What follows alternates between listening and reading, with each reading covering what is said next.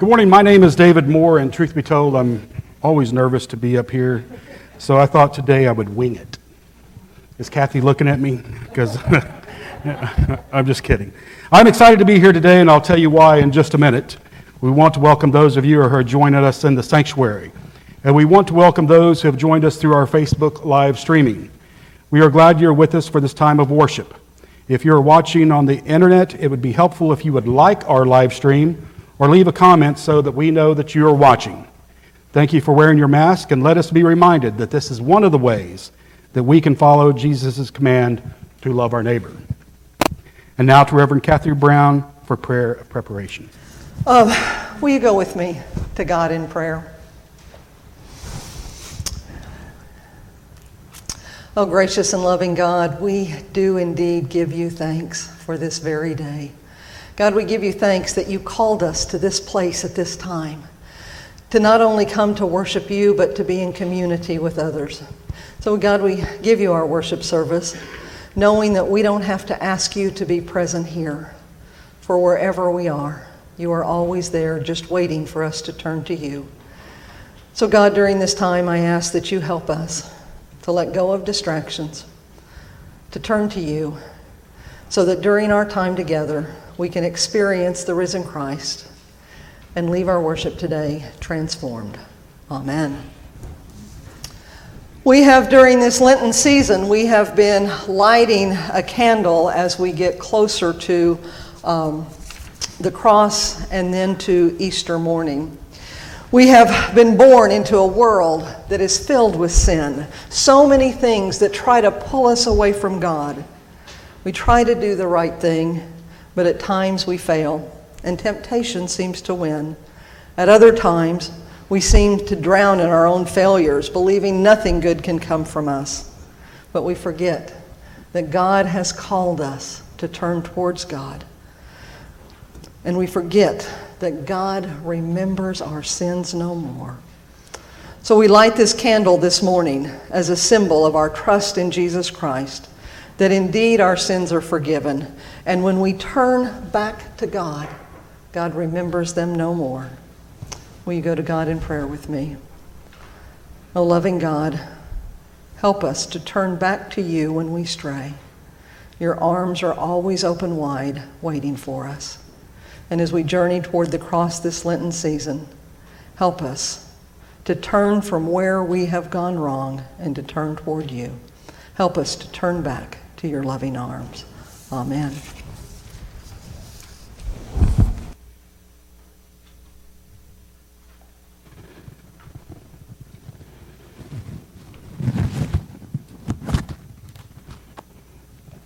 St. Paul's United Methodist Church welcomes, affirms, and extends our love to all persons, regardless of age, race, income, nationality, life experiences, abilities, sexual orientation, gender identity, or gender expression.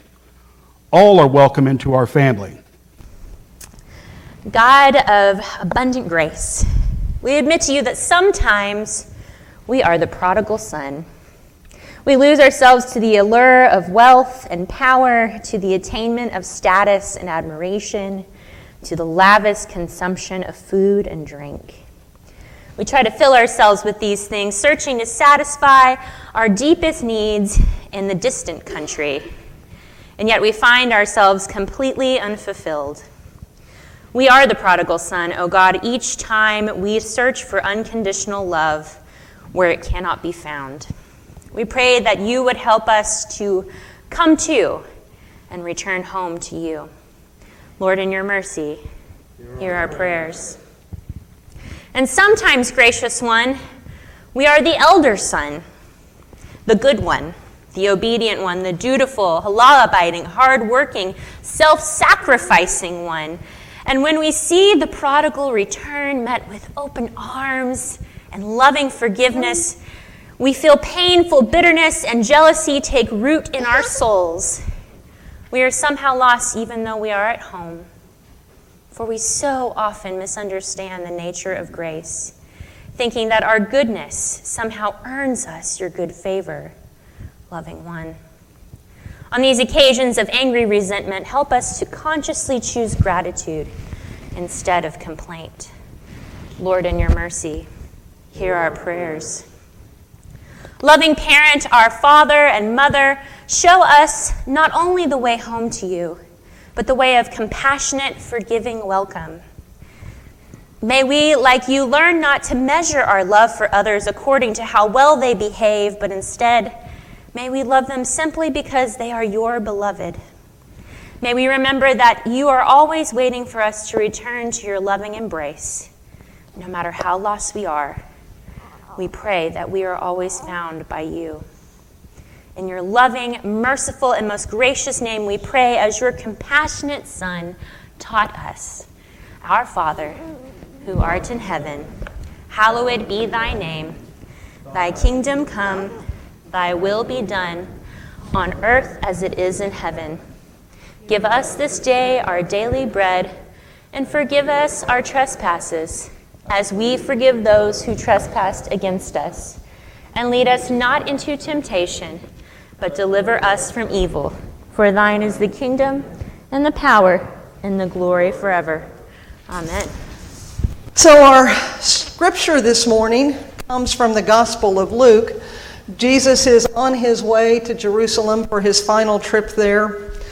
And you'll notice that we read three verses and then we skip a bit and we come back. That skip a bit is two very familiar parables. The first one is of the shepherd with his sheep, and one gets lost, and he leaves 99 behind he finds the lost one and then he says, he gets his friends and his neighbors together and he says, Rejoice with me, for I have found my sheep that was lost. And then the second parable was the woman searching for a coin. She had 10 and she lost one, and she searches everywhere for it. And when she tells her friends and her neighbors, Rejoice with me, for I have found the coin that I had lost. And then the next parable starts with a man who had two sons. Had, well, I don't know you want, but I am. I hear myself fading. Does that help? Okay. so we all know how that parable goes the man who had two sons. But just to refresh your memory, I will be reading from Luke 15, 1 through 3, and then 11 through 32. This is a reading from the gospel, so I invite you to either stand or to rise in your seats.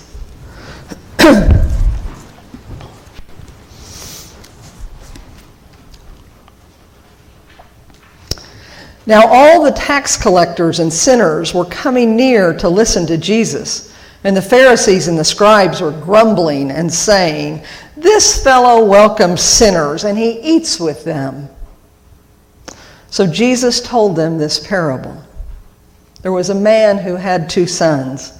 The younger of them said to his father, Father, give me the share of the property that will belong to me. So he divided his property between them. And a few days later, the younger son gathered all he had and he traveled to a distant country. And there he squandered his property in desolate living. When he had spent everything, a severe famine took place throughout that country, and he began to be in need.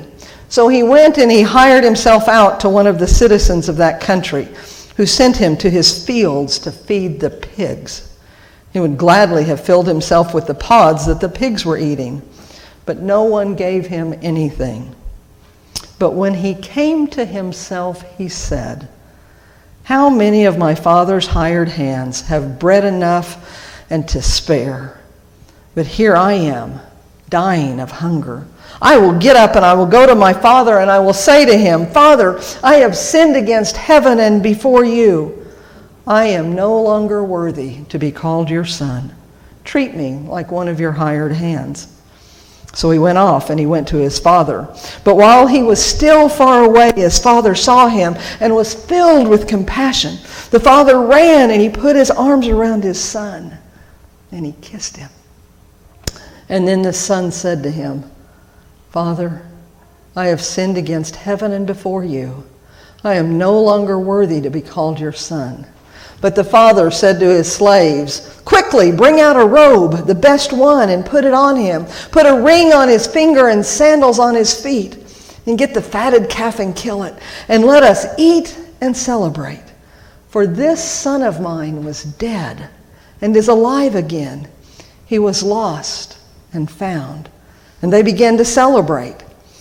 Now his elder son was in the field. And when he came and approached the house, he heard music and dancing. And he called one of the slaves and asked what was going on. And the slave replied, Your brother has come, and your father has killed the fatted calf because he has got him back safe and sound. Then the older son became angry, and he refused to go in. And his father came out and began to plead with him. But he answered his father, Listen, for all these years I've been working like a slave for you, and I have never disobeyed your command. Yet you have never given me even a young goat so that I might celebrate with my friends. But when this son of yours comes back, who has devoured your property with prostitutes, you killed the fatted calf for him. And then the father said to him, Son, you are always with me and all that is mine is yours. But we had to celebrate and rejoice because this brother of yours was dead and has come to life. He was lost and now he has been found. My friends, this is the word of God for the people of God. God. You may be seated.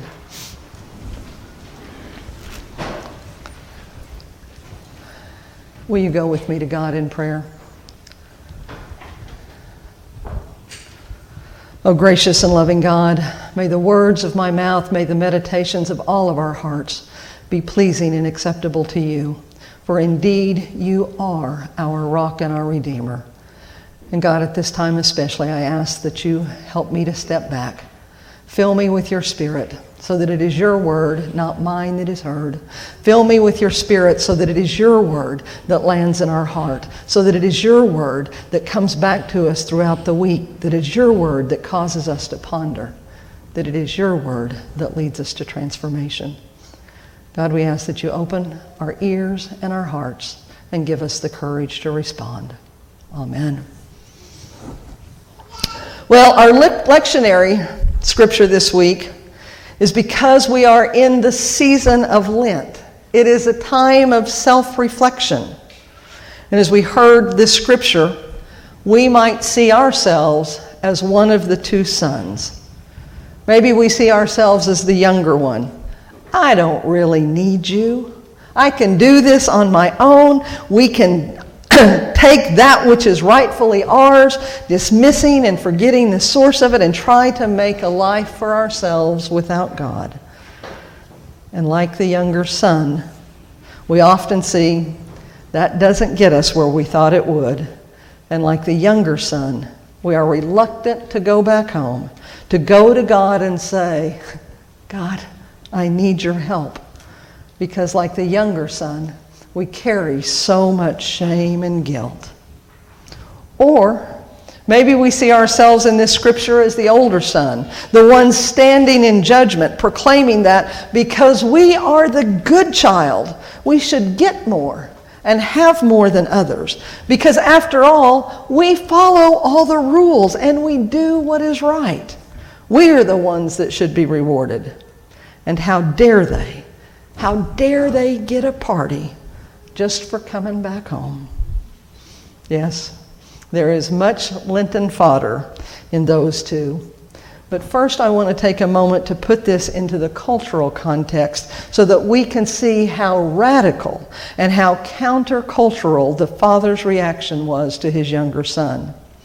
I want us to see why this is such a powerful, radical view of who God is and why it is a view that we, as followers of Christ, must first embrace, but then loudly proclaim. Because, friends, we have so many that have been surrounded by the older brother, the older brother of judgment and shame. but we want all to be able to feel God's embrace rather than the brothers or society's rebuke and shame. Yes, it is a radical story, but it is one that is so familiar to us that we may miss some of the reasons that this parable turns the world upside down. We miss its impact because we hear it with our 21st century ears. From our perspective, this is a common story. Kids get full of themselves, they try to make it on their own, and sometimes, sometimes they fail miserably and come back home. And we are so familiar with that sibling rivalry that screams, It's not fair! He has more than I do. You didn't let me do that. We are used to children standing up to their parents. We are used to children throwing a temper, tantrum when they don't get their way. But those hearing this parable in the first century would have been aghast. Because in the first century, it was all about family and honor and shame. It was the public recognition of one's status in the community.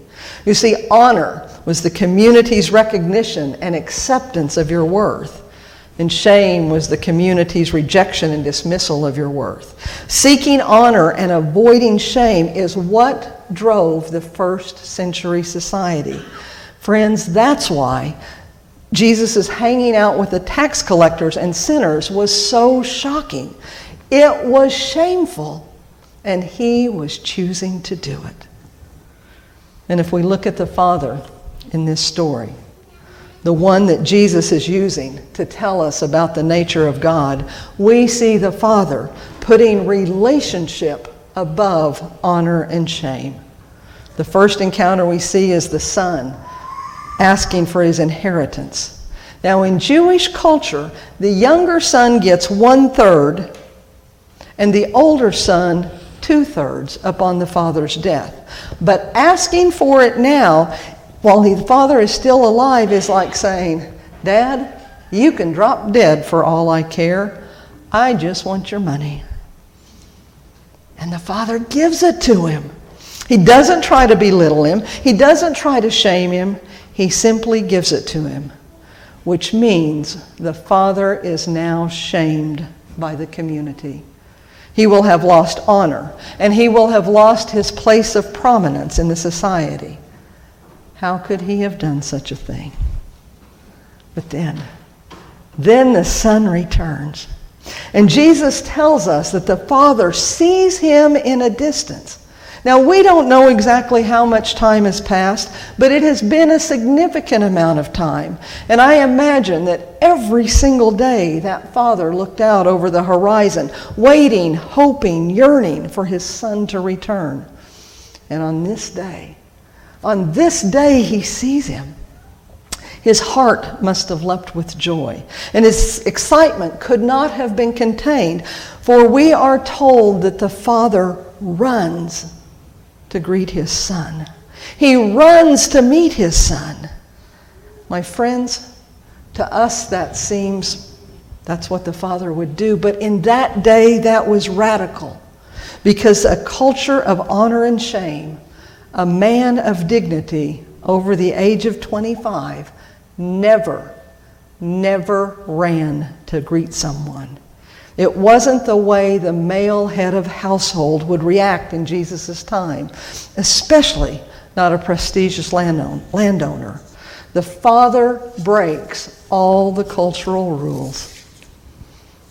Culture, context, important. You see, if he ran, he would have had to hold up his robe as not to trip on it. And showing his bare legs was culturally forbidden in public. No, he would walk to greet his son, a slow, dignified walk. The father running to meet his son is an expression of love that is so strong that he is willing to cast his dignity to the winds to put aside his power and position for the good of his son. It was a time when love wins, a time when love trumps cultural standards. Can you just picture it? When you are on your way back to God after having turned your back on God, thinking that you can do it all by yourself and you fall flat on your face, you're embarrassed, you're humiliated, and you're ashamed to go back. But you know it's the only way you can make it. You're willing to pay the penance. Or maybe, maybe you turned your back on God because you thought you weren't worthy of God's love, that you weren't good enough for God, or shame on the church. Maybe the church told you that God has turned God's back on you. But something makes you think, maybe, maybe there's still a chance with me and God. And you head back home. And what happens? God runs to you. God doesn't wait for you to throw your arms around God. No, God throws God's arms around you in gratitude for you being back. And God squeezes you so tightly, whispering in your ear, I'm glad you're home. I've been waiting for you. And when the son begins to grovel, the father pays no attention. He offers him a kiss, a sign of forgiveness. He offers him a robe, a mark of distinction. He offers him a ring, a sign of authority. And he offers him shoes, something that is only worn by free people. And then the father throws him a banquet, rejoicing in his son's return to his father's table. And he wants to point out the honored status to his younger son but also to the community. Because the community, the community is poised to reject him. But the Father is bringing him back into community.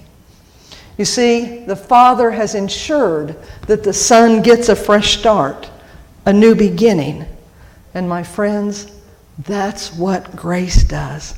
You see, one of the things that endears me to our, Wester, our Wesleyan heritage is our understanding of grace. That prevenient grace, which is always going before us, always calling us and beckoning us into a relationship with God. A relationship that is never forced, but one that is always there for us. Now, as you know, no parable can be exactly can exactly describe God because God is so big. But I would say to you that when that younger son was in the pig pen. The father wasn't home watching, the father was in that pig pen with him. All of the time through that journey, God's love was there for him, just calling him home. And then there's that justifying grace, that moment when we, like the younger son, realize that we can't do it on our own and it's time to go back home. Jesus said the younger son realized that when he came to himself, I love that. When he came to himself, that aha moment when we realize that we are ourselves, that whom we were created to be, only when we are in relationship with God. Now, the scripture doesn't give us the rest of the story. We don't know what happened to the younger brother. But I believe with everything I have that God's grace, God's love, God's mercy, God's compassion, and God's forgiveness help transform that younger brother. You see, friends, that's what sanctifying grace does. It's grace that meets us right where we are and it renews us. It renews us to be who God created us to be. It renews us to love God with all of our heart and soul and strength and mind and to love our neighbor. Yes, even to love our sibling who seems to get a better deal than us. And we don't know if the older brother continued to stand outside the banquet and pout, or if he went in with his father's invitation and joined the celebration. Did he let his pride and his self righteousness, his misplaced sense of fairness, keep him from fully experiencing the party, from fully experiencing God's abundance? What I know about grace tells me that God did indeed keep working on him, kept help, helping him to see that the younger brother's return took nothing away from what he already had. that God's grace is so abundant that there is an endless supply for everyone. And I wonder, I wonder if the older brother had that realization that he had been living in the midst of God's abundance all along, and that his brother joining him now didn't take that away from him. So I wonder if God's renewing grace helped the older brother to be as generous as the father.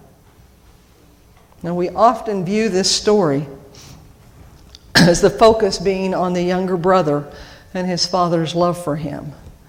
But I want to back you up for a minute. Do you remember why Jesus told this parable?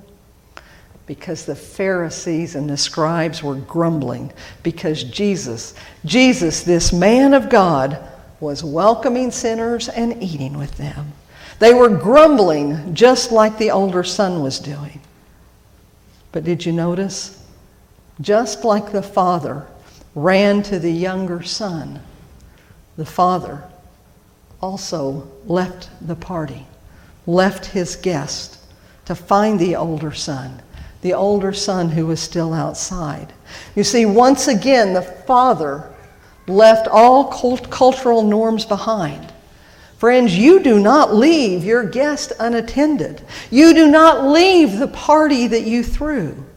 But the father went to the older son to say, You have been with me all along. Everything I have is yours. Your little brother didn't change that. There is enough for all. And the unspoken words the father didn't say were, Son, all this is yours not because you or your brother deserve it, but because I love you. That is what was so hard for the big brother. He worked hard, he deserved it, it was his reward. But Jesus' parable turns that upside down. It's not about deserve, it's about love. It's about God's love. A few weeks ago, Tiger Woods was inducted into the Golf Hall of Fame. And, his, and in his acceptance speech, he said, Nothing, nothing is ever given to you. You have to earn everything you get. Oh, friends, that's exactly what our world tries to tell us. And it is what we have come to believe. But that's not how it is in God's world. That's why it's so radical. And that's why the Pharisees and the scribes were so upset. God's renewing grace is freely given to us. Freely. Freely, without merit, and not because we deserve it. And our task, the younger son's task and the older son's task, is to learn to accept it and to just let it transform us. To let it pull us closer to God, to let us open the door to feeling God's loving embrace, so that we, so that we may share it with others, so that we may use it as fuel to help usher in God's goodness to earth as it is in heaven. Now, friends, you don't hear me talk very often about sin because I think that is a word that triggers so many people because it is a word that has been used to deeply wound people by the church. It's a word that's been used to shame people and to manipulate people into a pseudo relationship with God. But in its purest sense, sin is simply that which separates us from God. It is not a specified moral behavior that someone else defines for us, but rather those things that keep us from living an abundant and eternal life here and now. For the younger brother, sin was his desire to do it on his own without any help from anyone else. And then his sin became thinking that his father would not welcome him home. His sin was thinking that his actions were greater than his father's love for him. And the older brother, his sin That which was keeping him from the party of God's love and joy was believing that his Father's love was something he had to earn, something that would be lavished on him if he simply followed all the rules. And his sin was thinking that others didn't deserve the same grace, the same love, the same abundance that his Father had lavished on him. And so, friends, I wonder during this season of Lent, as we spend time thinking about what it is that separates us from God's love, I wonder. I wonder if we can open our hearts to God's transforming and renewing grace, knowing that we didn't do one single thing to deserve it. We didn't have to earn it. It is God's gift to us, and it is a life changing gift and a world changing gift. It indeed is an amazing gift. Yet, sadly, my friends, it is a gift that many people refuse to accept. They refuse to open the gift. And so, as we continue our Lenten journey, my prayer for all of us is that we realize God's grace is greater than any barrier we put between ourselves and God. That God's grace continues to be showered on us even when we turn our backs on God. And yes, friends, grace continues to be showered on those that we think shouldn't have it.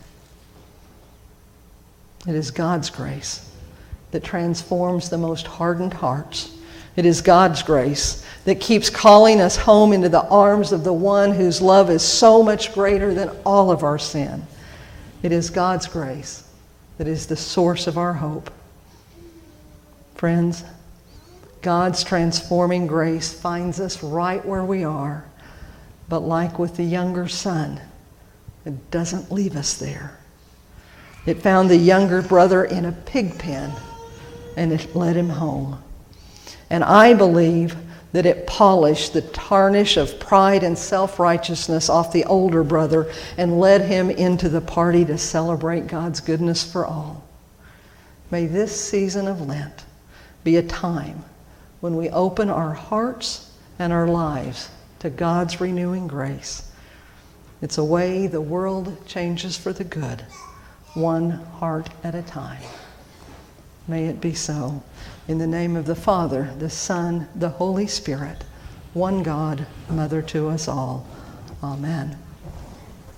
Friends, as I lead you out with the benediction, I want to remind you of the scripture that David read that came from the 32nd Psalm from the message. And the first two verses were this Count yourself lucky. How happy you must be. You get a fresh start.